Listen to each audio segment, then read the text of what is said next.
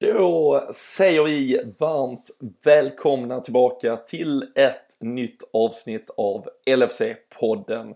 Det är söndag den 26 augusti och eh, det är dagen efter att Liverpool har tagit säsongens tredje raka inledande seger.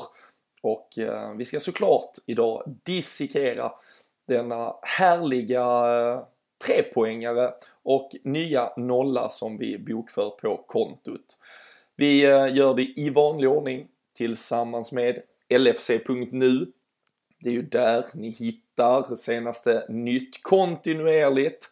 Det är ju ett par dagar kvar av transferfönstret för en del utländska ligor och vi får väl se om det blir någon aktivitet för Liverpools del. Men LFC.nu har alltid senaste nytt. Det är också LFC.nu som anordnar Storträff Syd i Malmö den 29 september och eh, har ni inte anmält er så ja, det är ju synd för er. Eh, nu är det lapp på luckan. 350 pers är anmälda till träffen med Bruce Grobbelaar och eh, dessutom Chelsea-Liverpool. Tittar vi på tabellen just nu så kan det ju vara en tidig seriefinal. Men eh, håll utkik för det kan komma info om ett par extra platser som vi släpper i dörren. Då är det alltså eh, kö köa som gäller tidig morgon där den 29 men eh, håll koll som sagt. Redspet.com är också med oss i båten i vanlig ordning och det är ju där ni hittar bäst odds på Liverpool alltid. Själv blev jag ett par hundralappar rikare i alla fall igår när Allison höll sin tredje raka nolla de hade ett specialspel på det inför säsongen. Tre nollor till 11 gånger pengarna eh, taget och eh, gav lite klirr i kassan. Men in på redspet.com och reagera om ni inte redan har gjort det och eh, använd såklart LFC-podden som er branch så att eh, ni visar att ni stödjer oss och Liverpool så eh, blir det bäst för alla helt enkelt. Nu eh, förstärker jag upp här. Jag behöver en fronttrio lika stark som Liverpools och eh, vad passar inte då bättre än att välkomna in Karl Sundqvist och Daniel Forsell.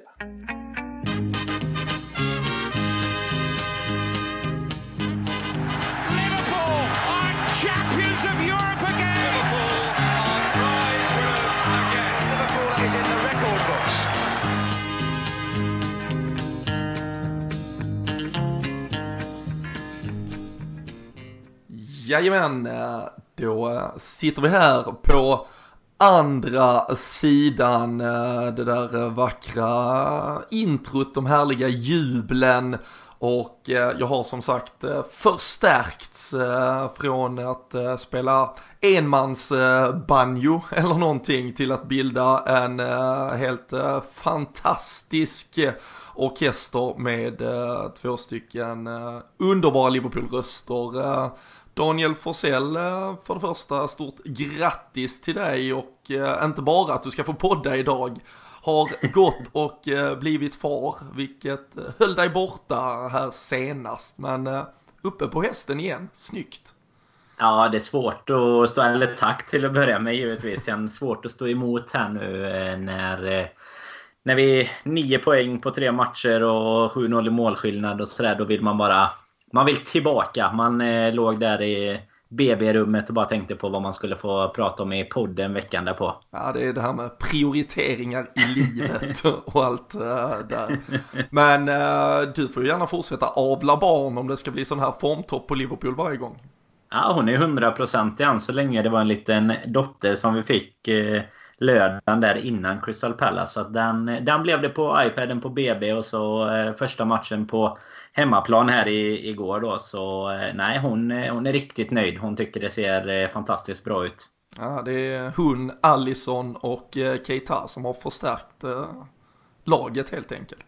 Ja, det känns så. Ja, nej, underbart. I uh, dels uh, Daniels frånvaro och uh, min egen också. Jag har ju unnat mig lite semester så fick du hålla fanan högt senast, Kalle. Hur, ja känslan är väl densamma om än bara lite bättre. Nu är det tre segrar istället för två helt enkelt. Ja, men så är det Det har ju blivit lite av en, eh, lite av en vana nu. Eh, det enda jag sitter och tänker på är hur vi ska bötfälla Danne köra Mourinho-stilen här för att han missade, missade en podd som Martial gjorde. Så vi får se vad det blir för, för böteslapp. Men, Ta inte samma nej, Liverpool, summa bara. nej, vi kan konvertera det i flytande form så att säga. Så att, nej då, men det, det är bara bra. Ja, du får det på podden away. Ja, precis. Ja, men det börjar ju närma sig nu. Ja, men det är ju faktiskt så. Det är ju, jag tänkte ju testa er på eh, om ni vet vilken dag det är idag och det var just lite med podden away i i åtanke. Ringer 26 augusti som någon klocka i förhållande till det Danne? Ja men det får man ju säga. Det är två månader kvar här exakt nu. Man har ju en stor eh, sån här fondtapet med en kalender som man bara kryssar här dagarna nu. Så att eh, nu börjar det ju kännas i alla fall. Två månader är ju inte jättelång tid även om det är många matcher som ska spelas innan dess. Men nej, det är, taggningen börjar sakta men säkert eh, gå uppåt faktiskt. Ja, och vi vi, vi, vi var ju ense om att Cardiff, eh, just som Liverpool möter där eh, när vi åker över, skulle ligga under nedflyttningsstrecket när väl säsongen summerades. De, eh, de har ju varit rätt klappkassa här inledningsvis. Målvakt som gjort det fantastiskt, men Känns som, uh, mm, vi, känns som det kan vara toppen mot botten när eh, det väl beger sig. Eh, så det ska bli fantastiskt. Jag nämnde i introt innan också storträff syd 29 september. Då kommer ju Bruce Grobbler till Malmö. Vi har fått sätta lapp på luckan. Vi har fyllt 350 platser just nu. Vi ska se om vi kan förhandla fram oss eh, några till. Eh, då blir det eh, i, i dörren får man göra en sån här klassisk konserttältning utanför för att komma dit. Men där kan det ju däremot Kalle bli lite, ja men tidig seriefinal. ett Liverpool som har gått rent och även ett Chelsea som har gått rent.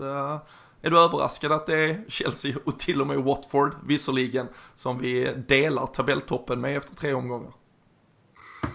Ja, lite grann måste jag ändå säga. Jag trodde att det skulle ta längre tid att få, få det där Sarri-laget att klicka. Eh, men eh, det, det, verkar ju tydligen inte så. Så att de har ju överraskat åtminstone mig och dig också uppenbarligen. Så att eh, det kan mycket väl vara så om vi inte hinner, eller om inte de hinner strula till det under tiden. För att jag har inga planer på att vi ska göra det. Så att någon form av toppstrid kommer ju garanterat bli. Men om det är en seriefinal eller inte, det, det får vi se då. Hur uh, skönt var det annars Danne att se Manchester City inleda helgen med lördag förmiddagens uh, poängtapp uh, med tanke på att det är det där segmentet av tabellen vi trots allt befinner oss i nu. Ja, det var fantastiskt fint att få inleda helgen så. Sen dessutom med, med den typen av mål. Det känns ju inte som att City är de som brukar kanske få allt det här med domslut och sånt emot sig. Men att åka på eh, ett handsmål och sen dessutom ha en ganska solklar straff eh, bara en stund senare. Så eh, nej, det, det var fint. Det är ungefär lite, lite samma känsla som, som det har varit för oss nu. Att vi liksom har vänt på det här att vi kanske får de eh, lite mer tveksamma bitarna med oss så här långt. Även om det är kort in på säsongen. Men det ger ju givetvis en extra krydda inför våran kvällsmatch där på lördagen när, när City har tappat. Och bara hoppas att Chelsea kan... Eh, jag tycker inte de ser lika bra ut så sett. Så att eh, de ska nog hinna tappa till den här storträff syd, det tror jag. Då är, då är vi några poäng framför faktiskt. Ja.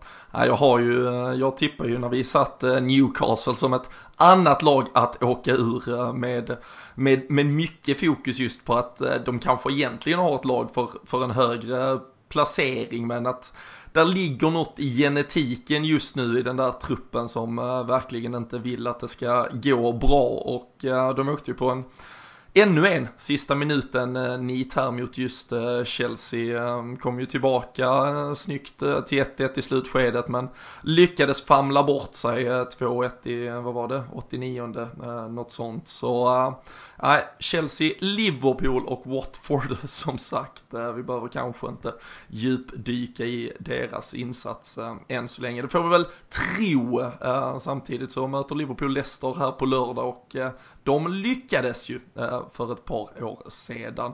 Men vi ska såklart fokusera på Liverpools match mot Brighton i det här avsnittet. Vi kommer säkert börja nudda och känna på känslan inför just det där lördagsmötet med Leicester. Och så har vi ju en Loris Karius som har blivit klar för att besiktas. Det kommer vi prata en del om. Så har vi Champions League-lottning på torsdag och Eh, ja, men mycket annat. Ett transferfönster som nu på allvar stänger då även de sista europeiska ligorna stänger ner det här i slutet av veckan. Ehm, Kalle, jag börjar med att konstatera att ja, du satt här efter två segrar senast, tre segrar nu. Samma lag, lite samma tendenser. Ett Liverpool som kanske inte går på full effekt men som uppenbarligen hittar vägar för att vinna.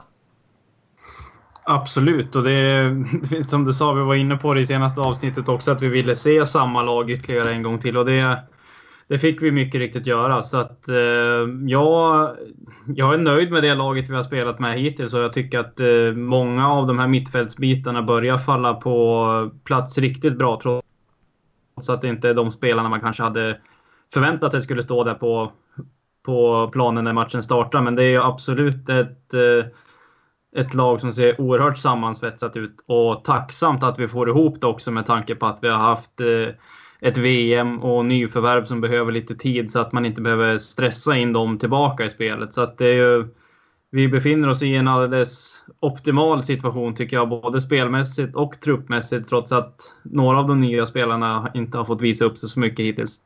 Nej, som sagt, eh, det har ju varit eh Dels eh, sattes han på bänken i premiären Fabinho eh, såklart som det har varit en hel del snack kring. Sen lämnades han utanför truppen eh, liksom egentligen av ja, men, taktiska skäl och liksom egentligen inget eh, i övrigt som höll honom undan mot Crystal Palace och, och nu igen då var han utanför och sen så har en lagkapten Jordan Henderson inte behövt så att säga stressas in, eh, kom från ett VM, vi såg en Kevin De Bruyne som hade spelat ett tufft VM, gick rakt in, blev skadad.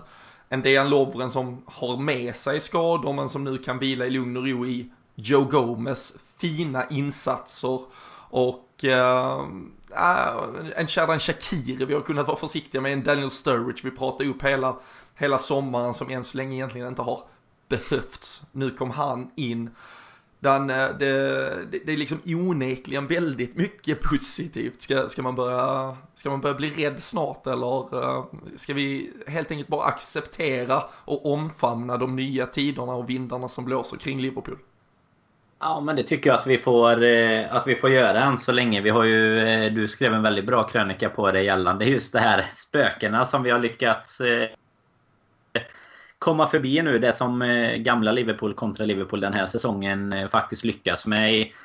Både de här egentligen första matcherna, båda 2-0 målen tycker jag mot West Ham och Crystal Palace. Där vi är i lägen egentligen. Dels i slutet på första halvlek då, dels i slutet på andra. Där vi har fasta situationer mot oss. Där vi kanske i vanliga fall hade suttit i efterhand och diskuterat ett poängtapp och det här typiska med att vi, att vi alltid lyckas göra det i slutet. Eh, precis så som som Chelsea gjorde mot Newcastle idag. Sånt har vi haft väldigt svårt att eh, lösa tidigare. Och så nu då mot Brighton när vi kanske inte kommer upp i den här riktiga, alltså riktiga toppen. Även om jag tycker att väldigt många har skrivit mycket mer negativt om det än vad, än vad jag kanske tyckte att det var. Jag tycker ändå att en seger och en, en trepoängare med några bra sekvenser i, i matchen är, är gott nog. Men eh, det lossnar liksom inte riktigt för oss och ändå så, så sitter vi här med full pott, inga insläppta mål och så vidare. Så att eh, Nej, bara embracea det nya och liksom eh, försöka tvätta bort de här hjärnspökena som, som du är inne på. Det är klart att det kan sprida sig en liten sån här rädsla nu att man, eh, man, man, sitter och väntar på, på helvetet ungefär. Men eh, nej, jag, jag tycker nog att vi eh, har väldigt goda tendenser och just det som du nämner, kom, alltså vad vi har att slänga in och sådär. Det visar ju också att vi kanske inte behöver vara oroliga för dels skador eller, eller sånt. Då, så eh, nej, det är mycket positivt just nu och tabelltopp och allt det här. Mm. Och än så länge, så länge det matchas en gång i veckan. Vi har ju snart en, eh, en ligacupen, ett par lag mm. går in nu i veckan, sen lite längre fram för Liverpool och övriga, vad ska jag kalla det, topplagens del så att säga. Men, men då kommer plötsligt en mitt i veckan match, sen nämnde vi ett Champions League-gruppspel som lottas nu på torsdag och då, då kommer de matcherna och det är såklart inför den perioden och vad som komma skall vi ska ha 18-19 spelare redo att spela. Nu funkar det ju ganska bra att ha 11, ha en trygg startelva som sätter det och få in ett spel och vi har ju såklart en fronttrio som känner varandra väl men vi har ändå fått bilda en ny defensiv, det är ett nytt mittfält.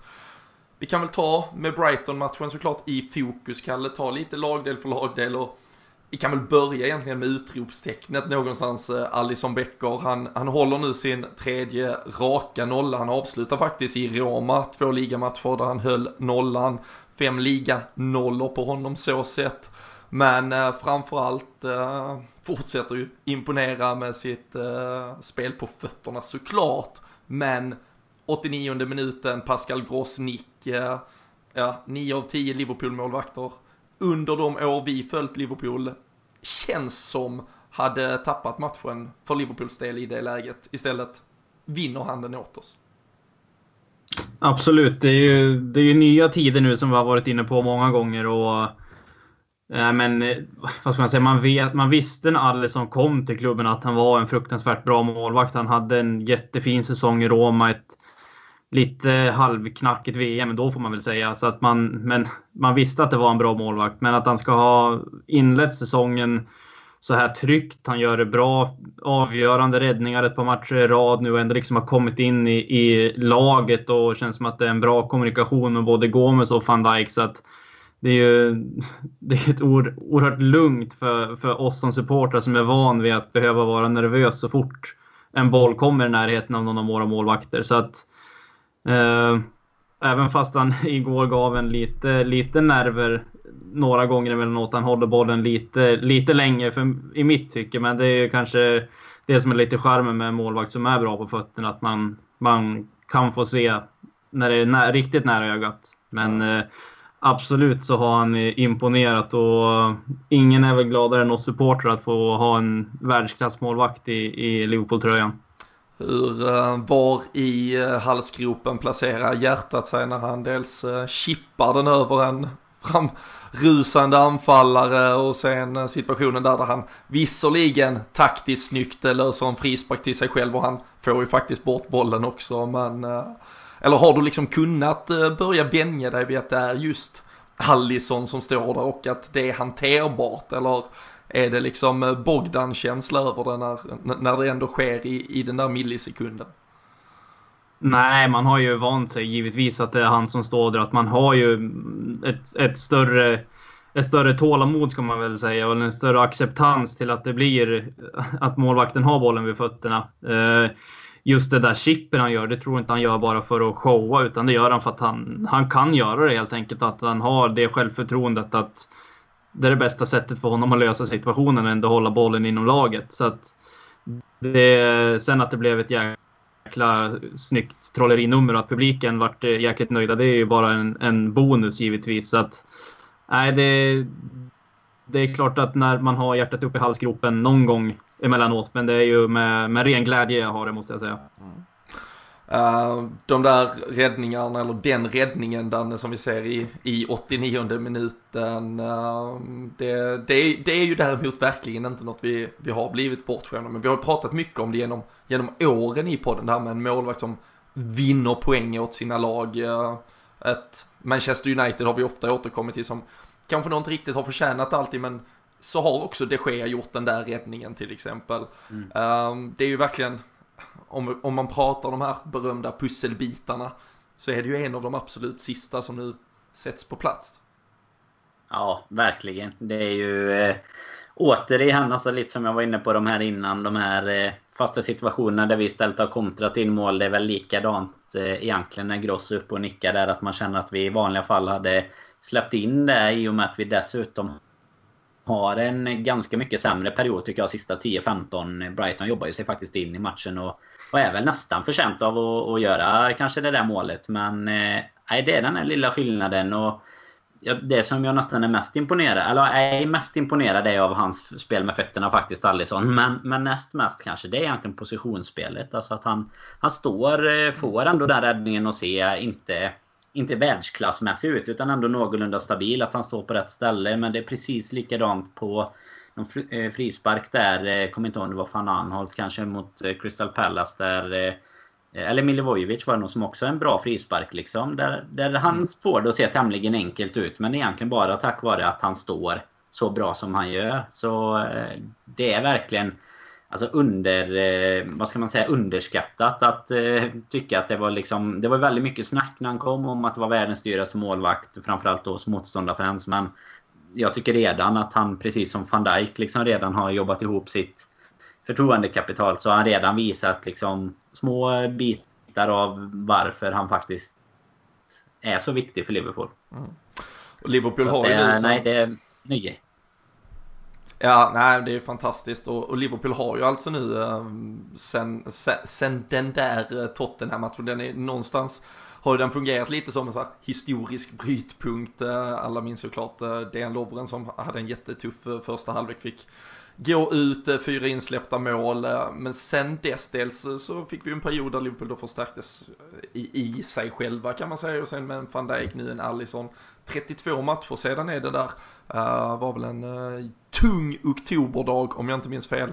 Uh, 22 insläppta mål bara i ligan under den perioden. det är bäst av alla lag sedan dess. Det är såklart lite vi, vi puttar statistiken i vår fördel genom att bryta där, men det, men det visar ju någonstans hur långt vi har kommit. Vi har pratat om tidigare, förra året släppte vi in 38 mål. Vi pratade om det där inför säsongen, var, var vi kanske landar nu istället. Vi pratade spelbolagen, var de hade sina linor.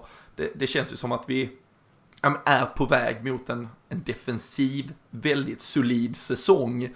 Och eh, med en offensiv som ja, säga vad man vill, nu var det bara ett mot Brighton och, och, vi tycker kanske inte att alla är uppe och spelar på, på den nivån de kan. Så har vi alltså gjort sju mål, eh, liksom vi har 7-0 i målskillnad.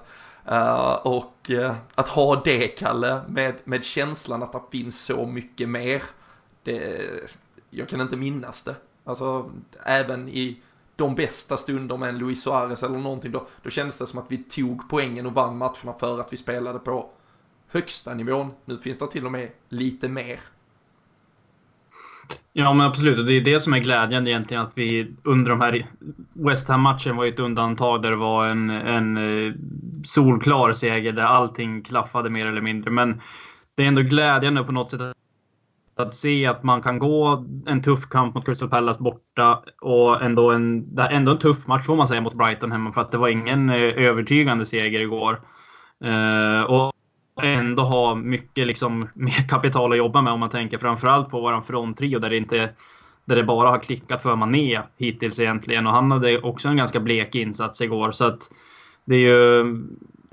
Det känns ju fruktansvärt bra att man har, har mer att hämta. Så att säga. Och det som du beskriver, att vi den säsongen vann vi matcherna för att vi spelade fruktansvärt bra. Och nu sitter vi i den situationen som du beskrev att eh, att vi själva verket inte spelar så bra. Eh, och det är ju någonting som ofta brukar vara ganska liksom signifikativt för lag som, som går långt och vinner titlar. Att man kanske inte spelar jättebra under en hel säsong. City gjorde det verkligen inte i början av förra säsongen. Det var många uddamålssegrar som inte alls var, mm. var så övertygande. Och de slutar som ett helt överlägset Premier League-lag och gör liksom slår poängrekord och allt vad det innebär. Um, och att tillägga till alla de här siffrorna du, du nämner med hållna nollor och allting nu så har vi 23 obesegrade matcher på Anfield. Så att vi har ju verkligen byggt upp Anfield till, till det gamla fortet det en gång var. Så att nu, nu är det, det är kul att gå på fotboll i Liverpool nu tror jag. Ja, nej, verkligen. Och uh, nej men det, och som du säger, vi, faktiskt ändå om man minns den där 13-14 säsongen som är det närmsta vi då hade vi faktiskt tre 1-0 segrar de tre första matcherna också. Uh, så det var inte så att det klickade rakt ut, men man hittar sina vägar i början av säsongen och uh, nej det är ju fantastiskt. Och Selhurst Park som vi var på ja, i måndags senast, det är inte ett, ja, men det är inte en arena dit, dit lag bara åker och hämtar sina poäng. Vi såg ett Brighton som uppenbarligen störde Manchester United tillräckligt. De tog alla tre poängen mot dem eh, veckan tidigare och visst, de, de utmanar oss men samtidigt svarar vi och eh, en Mohamed Salah som man då tycker inte spelar på ja, uppe på 100%. Han har gjort två mål, två assist eh, genom att då fixa en straff. Han fick eh, Wan Bissaka utvisad senast och så vidare. Så det, äh, vi, vi har ju också satt en lite kravnivå på vissa spelare, kanske väldigt högt just nu och, eh, och på laget som helhet. Men det ser onekligen väldigt, väldigt lovande ut och eh, i allt lovande, den eh, Joe Gomez eh, går ju från klarhet till klarhet också. Eh, som en av de där spelarna som gör att en Dejan Lovren, eh, som kanske var tänkt i alla fall, det blir ju intressant när han är tillbaka om en tre fyra veckor som det sägs, eh, hur den situationen reds ut. Men eh, vad, vad ger du hans eh, första tre för betyg här eh, än så länge? Nej men det är ju toppbetyg får man säga. Det är ju inga insläppta mål, det är ju steg ett liksom. Sen är det klart att Alisson har haft sin del i det också. Men jag tycker Gomes ser eh, oerhört trygg ut och detta är ju lite vad vad man hoppades på, även om det kanske kommer lite för tidigt, så hoppades man ju på när Van Dijk värvades att Gomes kanske var den långsiktiga partnern jämte honom. Och nu har ju Lovren en, en fin vår och ett fint VM bakom sig. Så det är klart att han säkert var tänkt till att, och vara mittbackspartner där. Men eh, samtidigt så tror jag att han tillbaka om tre veckor och, och Gomes ser lika stabil ut. Så tror jag inte att han, att han går rakt in egentligen. För jag tycker inte, och det ska han inte göra. För då, då är det snarare så att Gomes ska spela sig bort kan jag tycka. Eller att eh, Lovren via träningar då ska spela sig in. För att eh, det ser väldigt tryggt ut med han och Van Dijk. Och bättre läromästare är väl svår att ha jämte sig såklart. Och dessutom spelmässigt med fötterna eh, lite säkrare tycker jag. Så eh, det känns som att backlinjen överlag eh, har liksom blivit Alltså det har blivit den här stabila backlinjen som kan stå och spela runt. Jag tror även Klopp kanske har bytt lite sitt tänk där att eh, det behöver inte bara vara full fart framåt även om det i mångt och mycket är det i vårt spel också. Men vi vågar ändå slå och spela runt lite och kan liksom etablera den här pressen som jag tycker vi har haft väldigt svårt under många år, även innan Klopp egentligen. Eh, att liksom etablera ett eh, tryck som bara... Bollen bara rensas och den bara kommer tillbaka liksom. Det tycker jag man ser mycket mer av oss den här säsongen hittills. Mm. Jag är helt eh, med på ditt spår. Vi har ju Uh, trots allt under, under senaste tiden och såklart med VM i färsminne men även slutet av försäsongen, Dejan Lovren tog ju kliv. Han visade sig liksom fungera bättre och bättre. Har ju varit väldigt delaktig såklart i de fina siffror vi pratade om tidigare i det där ja, försvarsspelet som så sakteliga nu verkligen har byggts upp till något som är väldigt, väldigt fint. Men uh, det är verkligen uh, ja, men tillfredsställande att se Joe Gomez eh, tar sig an den här uppgiften och eh, det var det vi pratade om inför säsongen också när man, när man började ana att det var det här som gällde. De föll bort en efter en och jag tror att det kan vara en blessing in disguise för oss att Joel Matip inte var redo för premiären för jag tror att Klopp kanske hade ja, men ändå varit lite mm. ja, men lagd åt hållet att gå någonstans safety first. Eh, Matip har spelat på nivå, han, han, han kan det på ett annat sätt. Joe Gomez är såklart inte en duvunge längre, men att han tvingades kasta in honom mot West Ham och att han har fått det resultatet han har fått. För jag tror ju även den dagen eventuellt en Dejan Lovren skulle gå in, då är ju Joe Gomez trea alla dagar i veckan. Eh, Joel Matip kommer längre och längre ifrån. Och eh, tyvärr så, så ska fortfarande Klopp envisas med det där sista bytet och få in en mittback till. Eh, han gjorde ju det nu i, i 90 var det väl mot Brighton. Men eh, det, ja, det är mitt sista skoskav tror jag kring eh, Jörgen Klopps tränande och coachande annars. Eh, annars är det inte mycket kvar att eh, klaga på. Fabinho, Kalle, mittfältet. Ehm, det har varit mycket snack om det, men ni pratade senast om att det ändå är rätt att behålla mittfältet som det är. Vad, eh, vad tyckte du nu med, med ytterligare en match för det här, ska vi ändå kalla det, reservmittfältet med, med en Wijnaldum och Milner som nog inte heller var tänkta för en startelva inför säsongen.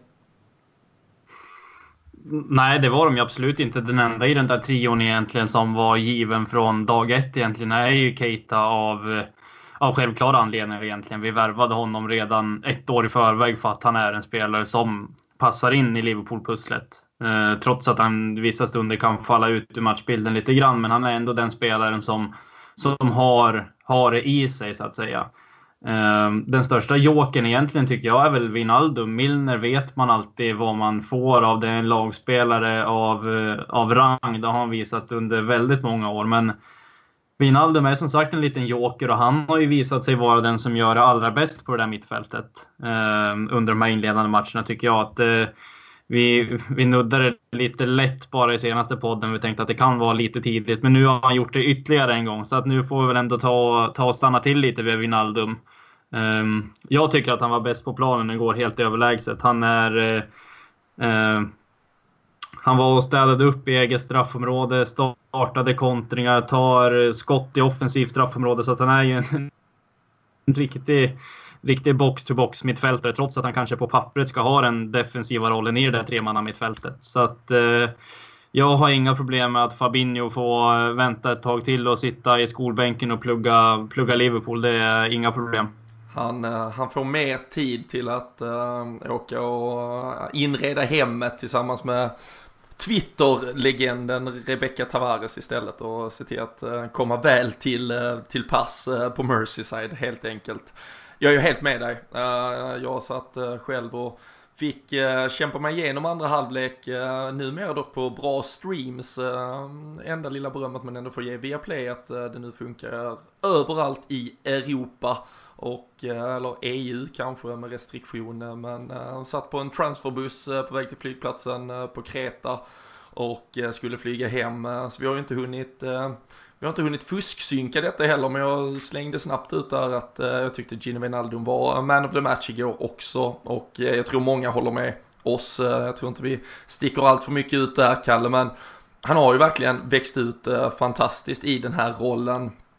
Alltså även hur han för bollen framåt, eh, det som vi ska väl kanske inte behöva jämföra utan låt oss bara vara nöjda med att vi har väldigt många olika spelartyper i laget men där Jordan Henderson alltid ja, men tar sig ungefär till mittcirkeln och sen passar bollen så har Gino Wijnaldum även ja, men verktyget att välja att sticka själv med boll. Han trixar sig ju förbi tre stycken innan de var tvungna att vräka ner honom bland annat igår och Ja men det, det ger ju, det ställer ju en fråga, det är liksom klassiskt tränarspråk, ställa frågor till motståndarna. Men du vet inte om han bara ska slå den korta eller går han långt eller går han till och med själv och gör bort sin gubbe. Och kan du som mittfältare, liksom som den liksom egentligen mest defensiva av, av sex då, dels tre mittfältare, tre anfallare och sen i stort sett två wingbacks också, kan du göra första pressen själv, ta dig förbi en eller två gubbar, ja men då har man ju ett sanslöst försprång på, på motståndarlaget och, och just den delen tycker jag att,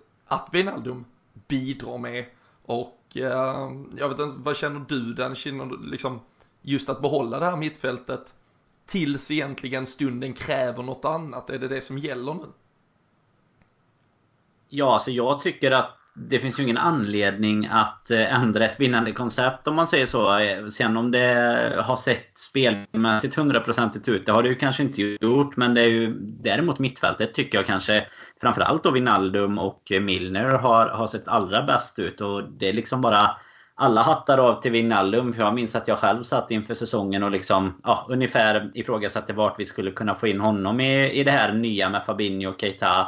Ja, det Henderson som, eh, som liksom har eh, spelat ett bra VM med England och sådär. Och nu eh, är det lite andra, andra tongångar här. För de tre första matcherna så är han största utropstecknet tillsammans kanske med, med Alisson då som gör egentligen mer vad vi förväntar oss. Så att jag, jag tror väl att det som du pratade om innan att vi vi kommer komma in i en period med ligacup. Vi kommer få Champions League. Eh, går vi ännu längre fram så är det FA-cup och så vidare också. Då kommer det eh, vara tvunget att vi roterar för att hålla alla fräscha och med den kvaliteten vi numera har i truppen också kunna hålla ett så starkt lag som möjligt. Men, men än så länge, om man ser Leicester nu i nästa helg till exempel, så ser jag absolut ingen anledning till att ändra någonting på mittfältet i alla fall. Eller egentligen inte någonstans skulle jag säga. Nej. Det jag, alltså, och det jag tycker sticker ut mycket med Vinaldum egentligen är att han, som, vi, som du nämnde också Robin, att han är mycket mer mångsidig än vad Henderson är. Han har ju så mycket mer att erbjuda egentligen. Att han kom till Liverpool som, som en striker från Newcastle där han hade varit deras, ja, jag tror inte han var deras främsta målskytt den säsongen. Och i Liverpool har han blivit erkänd som en, som en fruktansvärt löpstark spelare och en fantastisk bollvinnare. Så att eh, det är väl egentligen de tre attributer man behöver på hans position i den här upplagan av Liverpool. Att man är bra på att vinna boll, sätta pressen, löpa starkt och ändå vara bra i offensiven och ändå kunna ge någon understöd till, till våran front. Så att för mig eh, jag var lite skeptisk till Wijnaldum inför den här säsongen och se, liksom hitta hans plats egentligen. Vart han skulle få, få plats någonstans. Men eh, det var en sekvens som stack ut lite matchen mot Brighton tycker jag, där man ser att Robertson inte riktigt är där han bör vara. Eh, och Wijnaldum liksom vänder sig om och skriker på honom. Så att han på något sätt så har han ju självförtroende nog att äga sin position och ändå rikta kritik till de andra spelarna också. Så att jag tror att han, eh, han har mer eller mindre tagit över den där positionen. I alla fall tills, tills, ja, tills det blir motbevisat att någon annan ska spela där. Så att, eh, nej, det är verkligen en uppstickare och kanske det största glädjeämnet i Liverpool just nu för min del. Mm. Ja, nej men verkligen, jag kan bara hålla med och uh, med tanke på att det har varit en, en VM-sommar, vi var inne på att vissa spelare har haft lite längre startsträcka så får vi väl vi får väl tacka Jan Andersson och svenska landslaget att de slog ut Holland eh, ur det där VM-kvalet. Eh, för nu nämnde du Wijnaldum och Allison men van Dijk har ju också varit liksom rock solid från första sekund så att att både van Dijk och Wijnaldum eh, inte behövde spendera ett par veckor i Ryssland eh, kan, kan vi nog vara glada för, för de har verkligen startat säsongen eh, som sagt på full fart direkt från början och varit kanske då tillsammans med Allison de, de stora glädjeämnena och liksom stora kärnan till mångt och mycket i, i det här defensivt solida laget och som ändå behåller såklart sin fredighet offensivt. Jag tycker inte att vi snör in oss för mycket offensivt. Salah gör ju ett mål. Uh, Firmino liksom typiskt Liverpool-mål på alla sätt och vis. Uh, finns såklart sekvenser som kan ge lite mer. Uh, men är det någon av er som känner någon form av oro, liksom Danne du nämnde att ja, egentligen så ska vi nog inte förändra någonting inför Leicester. Uh, det, det, det, börjar ju alltid nagga, det hör ju till liksom snacket på Twitter, liksom bänka en Firmino mot en Sturridge kanske och så vidare. Men eh, ska vi liksom bara släppa den här fronttrion, den, den kommer till slut ändå vara bäst alltid, hela tiden.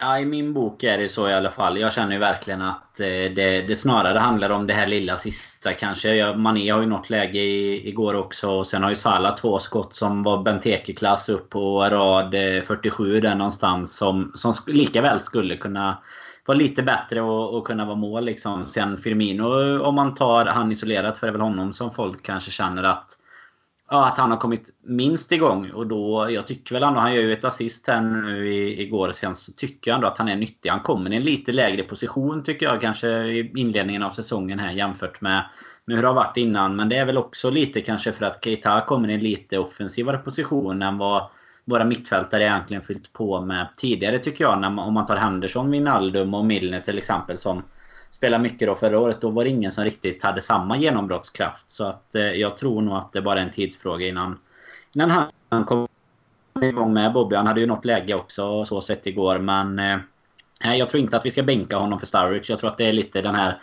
bortskämdheten eller hur man eh, preciserar det liksom kring att vi, vi är det här fröjdiga laget som ska vinna med 4-0 mot Brighton liksom. Och där, den eh, kören står jag inte riktigt i än utan jag, jag tippar det givetvis gör jag. Men jag, jag är väldigt nöjd om vi Oraklet lovade ju 3-0 på Twitter så jag igår ja, i fall. Någon, hade, någon hade hackat sig in där och kallat sig själv. Det var ju inte jag givetvis. Nej, jag vet det, det, det är bra det självfallet. Självfallet. Ja, nej, men det, som sagt, det, jag, jag tror att det är lite den här... Eh, att, att man har vant sig liksom vid att vi alltid måste göra fyra, fem mål. Och så kommer det absolut inte vara. Utan början av säsongen, som Kalle var inne på innan, City såg absolut inte sylvassa ut hela starten av förra säsongen. Och nu handlar det om att plocka de här pinnarna. Sen givetvis för att man ska vinna till slut så måste spelet sitta under den största delen av säsongen. Men eh, de gångerna det inte gör det, då går vi ut med en 1-0-seger och är hur nöjda som helst med det och inte funderar på bänka någon bara för att vi inte gjorde fyra liksom. Nej, jag håller med till eh, fullo. Vi, vi kan väl, eh, vi kan ju egentligen rikta eh, blickarna framåt här då.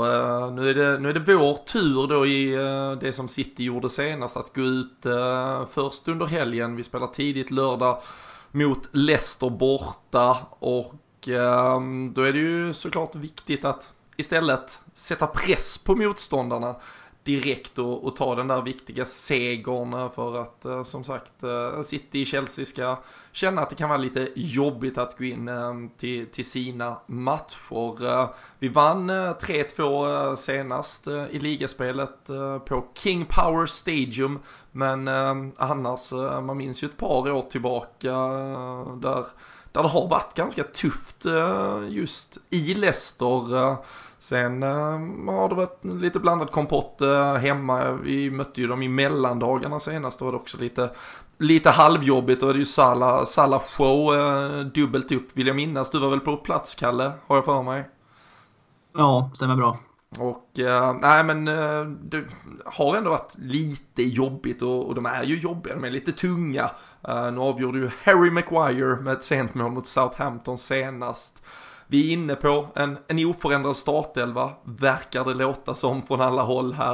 Uh, men hur är din känsla inför uh, liksom Leicester och King Power på det sättet och med, med den ja men ändå ångesten lite man går in i alla matcher nu här. Vi, vi måste ju vinna dem om vi ska vara kvar i det där förarsätet. Absolut.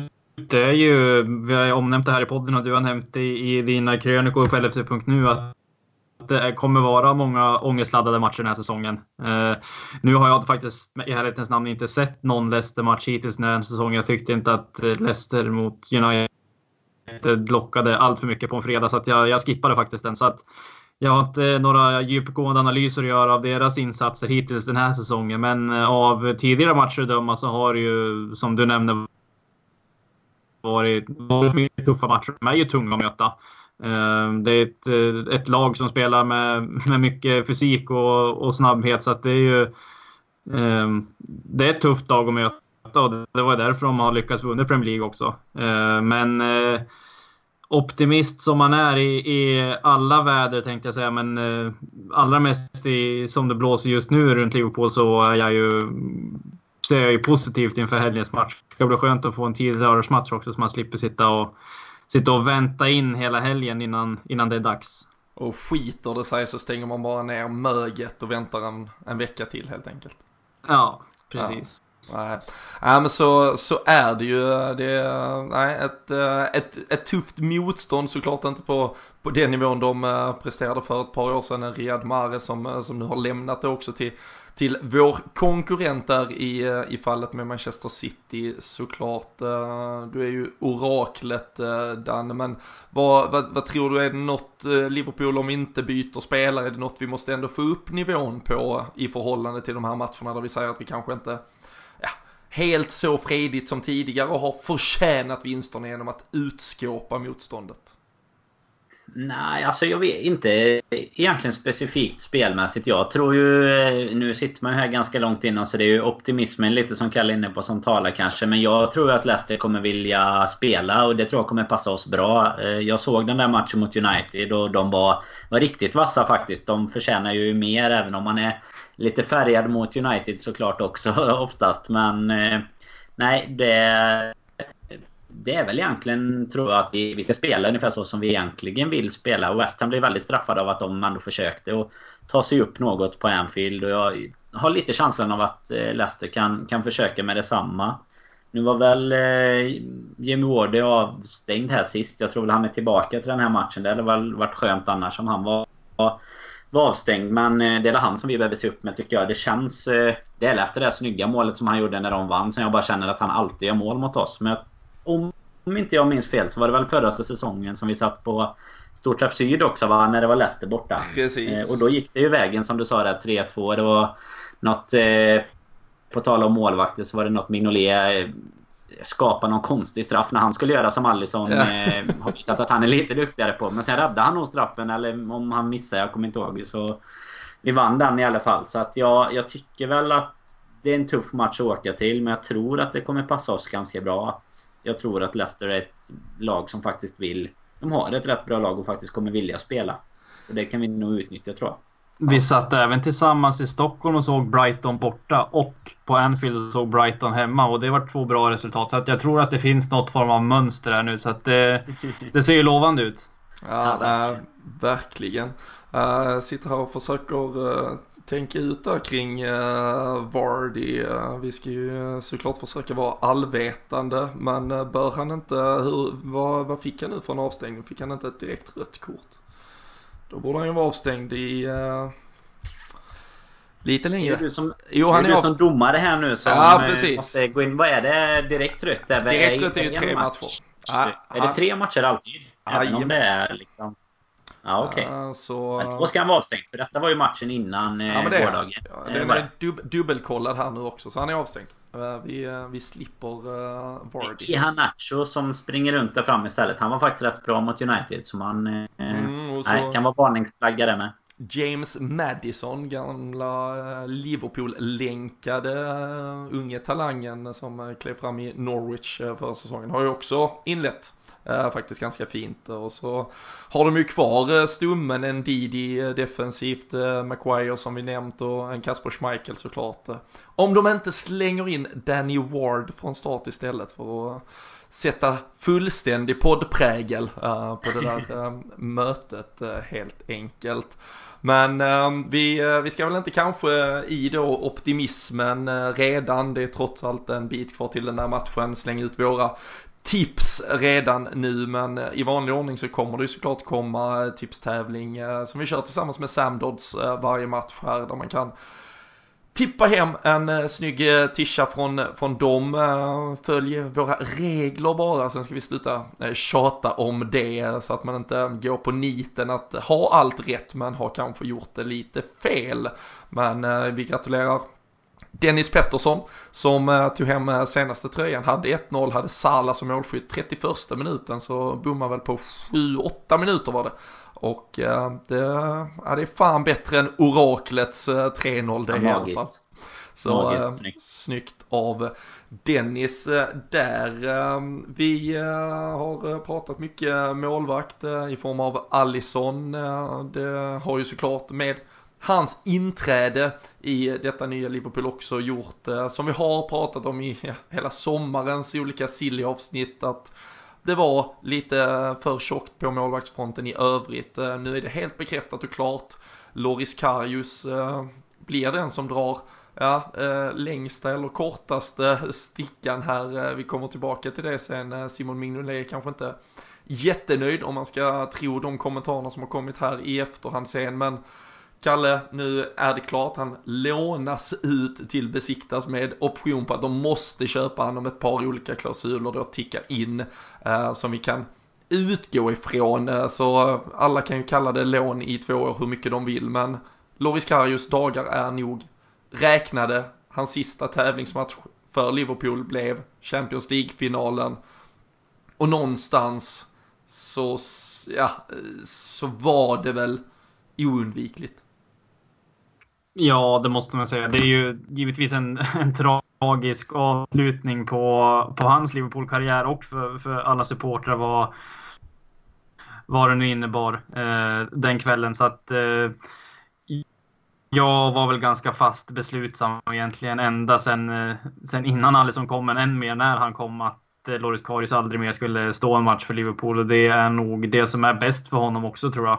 Eh, det där är nog eh, ett ett eh, R som kommer sitta kvar i honom för all tid framöver. Varje gång han skulle ha gått in på, på en fotbollsplan i en Liverpool-tröja i England så hade eh, jag tror inte han eh, hade blivit så hånad av den egna publiken men eh, historien har visat att eh, Premier League-publiken är ganska duktiga på att eh, sätta ännu mer eh, press på, på spelare som kanske har ett eh, lite taskigt självförtroende efter några incidenter. Så att jag tror att det här är den absolut bästa lösningen både för honom och, eh, och för Liverpool. Eh, sen att Mignolet hänger läpp på, på bänken, det, det gör mig inte speciellt mycket heller för att jag tror inte att det kommer bli...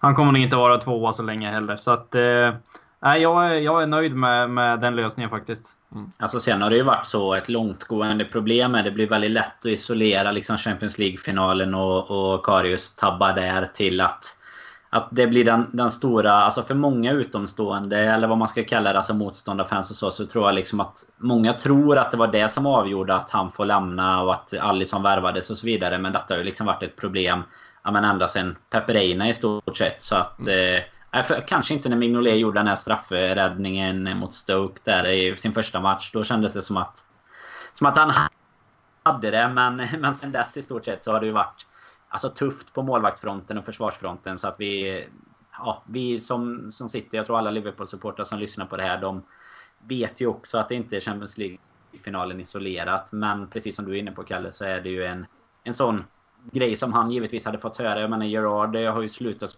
spela fotboll och ändå sjunger Chelsea-fansen som enda sång om när han slipped on his fucking arse. Så att jag menar Karius hade ju fått ta emot det i alla år framöver. Så är det ju. Och verkar ju ha det. Ja, jättesvårt att säga så. Man verkar ju ha ett ganska stuvat självförtroende tycker jag. När man, när man liksom kikar på lite försäsong och sånt där. Verkar ju inte ha kommit tillbaka på rätt nivå heller. Jag läste faktiskt en intervju idag med, med Klopp där de, där de snackade om Karius flytt till, till Turkiet och han, eh, han hade tydligen varit super, supernöjd med, med den lösningen. Så att jag tror att han eh, att det är ett, ett bra flytt för honom också som han verkligen ville få igenom.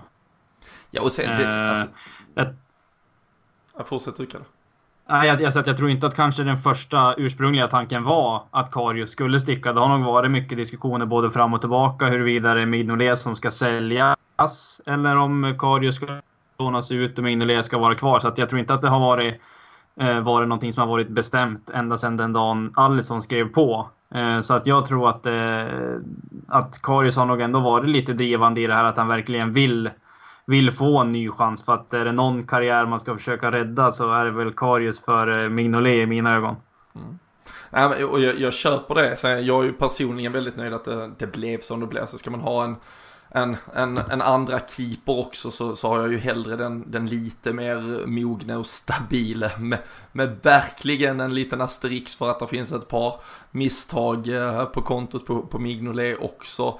Men eh, samtidigt också ett någonstans ett eh, bevis på allt det som vi fans har skrikit om när, när klubben uppenbarligen då har ja men kanske satt egentligen ut båda målvakterna lite till auktion där ute på marknaden hela sommaren. Och det enda det slutar med det är att Karius kan bli bortlånad till Besiktas. Det är alltså den nivån övriga Europa ser på på det som har varit våra första målvakter de här senaste åren. Och eh, ja, det om något som du nämner Dan, att, att man ska isolera det till en Champions League-final. Nej, det här har varit två målvakter som, om Liverpool ska ta det där steget, har varit för dåliga. Och eh, nu hoppas jag att Mignolet släpper sitt sitt lite bittra då liksom. Det var ju lite uttalande kring att ja okej, okay, de låter han gå, varför lät de inte mig gå? Jag har varit här längre och jag har liksom, jag tycker att jag har förtjänat den chansen att få, få gå vidare och vara första målet någonstans. Men Ah, också jävligt fint att se att klubben driver det liksom med, med lite hård hand här och säger nej, du, du får stanna, så är det. Uh, du har ett kontrakt, respektera det, kommer ingen och löser ut dig till rätt pengar, då, då har du liksom inget att göra. Och det är ju inte en Coutinho situation där vi hoppas och måste få ut full uh, kapacitet av Mignolet varje vecka utan han kommer kanske behövas fyra gånger den här säsongen eller egentligen knappt behövas men växlas in för att i alla fall hålla lite matchtempo och uh, det Eh, tycker jag är en kanonlösning. Så, sen vill man ju att han humörmässigt ska höja upp sig så att man får hans eh, Twitter-tugg och liksom eh, hurray the boys or, eh, ordentligt men eh, nej, eh, klockren lösning. Eh, exakt lösningen jag bad om eh, när vi körde lite halvt målvaktsspecial eh, i samband med att Allison värvades in. Så um, Danny Ward såld, eh, Karius utlånad, om än med att vi nog kan se det som en försäljning i, i, i slutändan där. Och Mignolet kvar som tvåa. Det känns som att Liverpool sommaren 2018 vet hur man gör business helt enkelt. Uh, transferfönstret, uh, den stänger nu om ett par dagar, då är det lapp på luckan på riktigt. Storträff sydlapp på luckan, sån jävla stor en. Ingen sån där engelsk halvlapp som kom för några veckor sedan. Men uh, tror du det händer något mer nu efter att Karius har gått? Det har varit lite snack kring eh, ut från anfallssidan också om det är Origi eller Solanki som eh, eventuellt skulle kunna vara på väg bort. Eh, den som känns mest kompatibel och, och gå i så fall utomlands tycker jag väl är Origi egentligen. Men det är väl lite det här eh, som vi pratade om kring målvakterna. Att det är väl en prislapp också som förhoppningsvis ska, ska fyllas upp i så fall. Eh. Men där eh, har vi väl egentligen utrymme att släppa någon. Det är väl det som jag kanske tror skulle kunna, kunna hända. Och sen har vi ju några några kvar också neråt som, som skulle kunna försvinna men där man egentligen inte... Som inte är aktuella för, för något eh, A-lagsspel egentligen känns det som. Så vi får väl se vad, vad som händer. Kanske några utlåningar finns kvar i truppen här kan jag tänka mig. Ja, frågan är ju, man, man undrar ju om Connor Randall kommer tillbaka i januari efter sitt lån till Rochdale och kanske petar eh, Trent på högerbacken i alla fall. Nej, ehm, ett par sådana där eh, jobbiga lån har vi ju redan eh, hunnit diskutera i tidigare avsnitt här. Men ehm, spontan bara känsla, orakelnäsa, eh, Origi Solanki, vem lämnar? I så fall tror jag att Origi lämnar. Ehm, det är känslan ändå. Jag tycker han är mer, mer färdig så att säga att lämna för alltså liknande som Wolfsburg som han var utlånad till. Något, något sånt skulle jag säga hjärta och eh, hjärna från din sida Kalle vad gäller eh, den där anfallssituationen? Tror du det, tror du det sker något? Tycker du något ska ske? Vad önskar du ske i så fall? Nej, men jag är väl också överens med Danner egentligen. Att jag både tror och hoppas att eh, Origi lämnar. Jag tror vi har jag tror vi har sett det bästa vi kan få ut av honom åtminstone. Eh, sen tror jag att det kommer finnas andra klubbar som har mycket att hämta av honom för att det finns en någon form av inneboende kapacitet i honom eh, som han har visat stundtals på, på en lite lägre nivå än den nivån vi befinner oss på nu. Så att jag tror ändå han kan ha en fortsatt medelmåttig fotbollskarriär i någon eh, europeisk liga. Jag tror inte att det kommer vara i England, men eh, någonstans bör han kunna ta vägen och, och sparka lite boll. Eh, Problemet jag ser egentligen är att Solanke kommer bli kvar i någon form av bänksittarroll eller harva U23, vilket inte är optimalt för honom om det är en spelare vi, vi har någon form av framtidstro på. Så det, det, är klart att det är, det är en liten svår situation, men man kan inte ha kakan och äta den. Så det kommer ju bli ett ett litet problem. Men vi skeppar väl Origi då. Så kommer Gerard och eh, fixar lite speltid åt Solanke Glasgow Rangers under våren. Sen när de har kört fast i offensiva spelet när Ryan Kent inte hänger. Eller Ejaria var det väl som gjorde mål idag eller igår. Ja. Behöver, inte, behöver inte Rangers en eh, yttermitt som också kan spela ytterback i Lazar Markovic också i en Rodgers eh, ytterbacksposition? Ah, wingback. Vi får ta och ringa. Ah, ja, vi får ta och ringa och se om han kan ta honom. Ja, jag var så Malmö FF tidigare, det känns som Lassars eh, nivå nu ungefär. De spelar 3-5-2 dessutom, så han kan väl gå in på wingbacken där helt enkelt. Perfekt. Men, och äh, sänka Berang Safari som han gjorde en gång Ja, ge igen på den jäveln. Fy fan, där sluts ju cirkeln. Vilket jävla moment här i podden. Snyggt. Faktiskt, men äh, vi får ju se. Äh, LFC.nu är väl bästa stället att hålla koll på nu de här sista dagarna av äh, transferfönstret. Äh, så att man äh, får rätsida på hur truppen egentligen ser ut när det, när det stängs igen här. Äh, min enda inflikning på anfallssituationen är egentligen, kan vi få sålt Origi? Kan vi få liksom en, en vettig summa pengar, sälja honom, allt i klart? Då tycker jag vi gör det. Står det däremot mellan att låna ut antingen Origi eller Solanke, då tycker jag lite i Mignolet-fallet att vi faktiskt ska vara Mm. Ja men vara lite, ja men bitchiga och låna ut Solanke för där finns en framtid. Låta han gå på tillväxt, komma tillbaka om ett år, ännu starkare, ännu bättre. Men Origi tycker jag ändå någonstans är lite bättre än länge. Jag tycker han fyller lite mer funktioner i vårt lag. Solanke är exakt vad han är. Och eh, ja, då kan vi lika bra sitta med Origi på bänken. Om vi behöver honom i en ligacupmatch eller uh, ja, uh, all out attack till slut i, i något läge. Vi vet inte vad som händer med en Daniel Sturridge uh, och så vidare. Så ja, kan vi få sålt, tjäna pengar eh, så, så kan det väl vara läge att låta Origi gå. Men ska vi låna ut en av dem så tycker jag vi lånar ut eh, Solanki. Men eh, vi får se vad som sker helt eh, enkelt. Eh, fullt, eh, ja, fullt proppat här än så länge. Matcher som har spelats, matcher som ska spelas, transferkaruseller, spelarförsäljningar och Eh, snabbt innan vi avslutar eh, får vi väl ändå nämna, eh, vi har pratat lite i Champions League med tanke på att vi har pratat matchroterande på truppen som kommer att komma vad det lider nu på torsdag. Här så får vi reda på vilka lag vi kommer att ha i gruppen när det väl beger sig här i höst och Eh, det är ju lite spännande avslutning här först innan lottningen faktiskt. Eh, Liverpool är ju just nu i tredje potten eh, där kring sidningen, däremot topp rankat i den där tredje potten. Men ett Benfica i pott 2 som faktiskt bara fick 1-1 mot Pontus Wernbloms PAOK. Grekerna tog 1-1 i Lissabon och har ju om ändå kanske som eh, lite eh, underdogs, eh, litet favoritskap med sig i rent resultatfavör till, till grekisk hemmaplan och det är ju inte det roligaste stället för bortalag att komma till.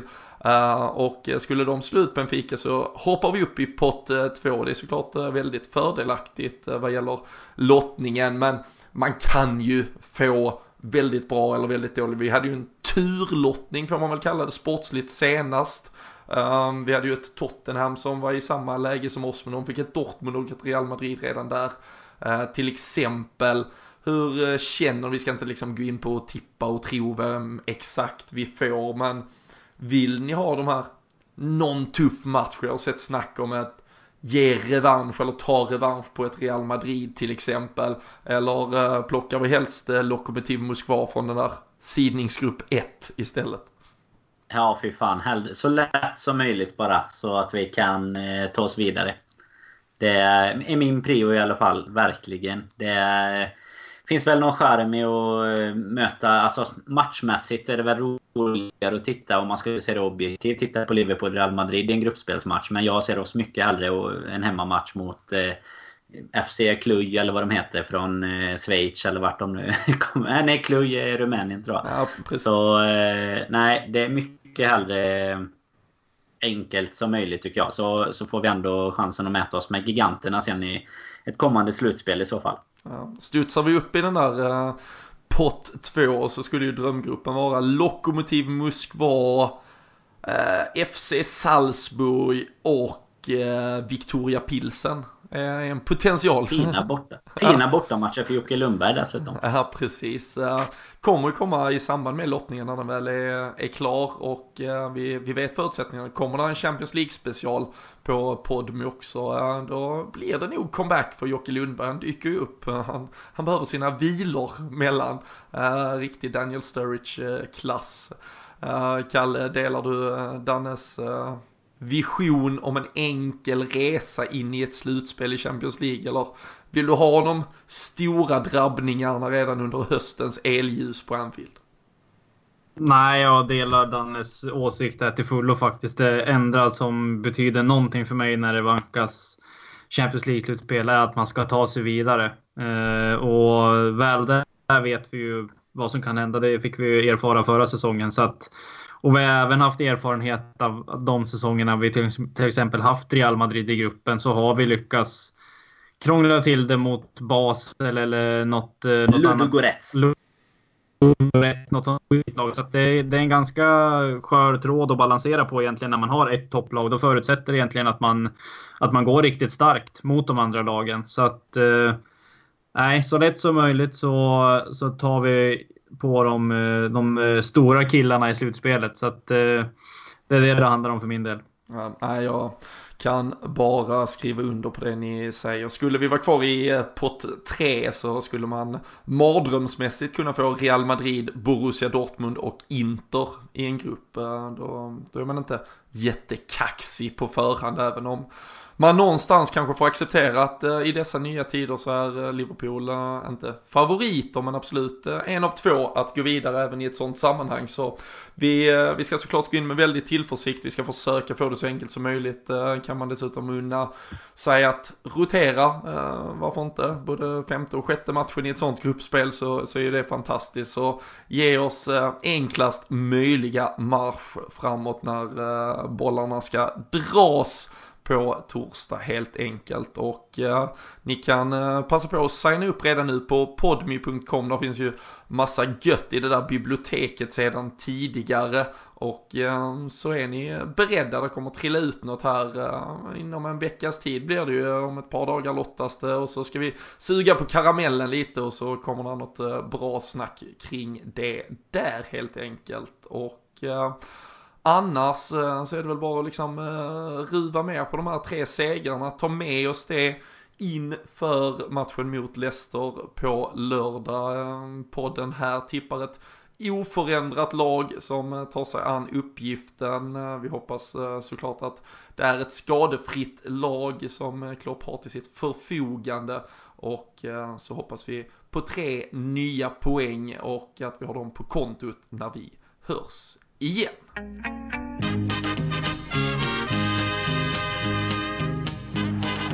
Liverpool are champions of Europe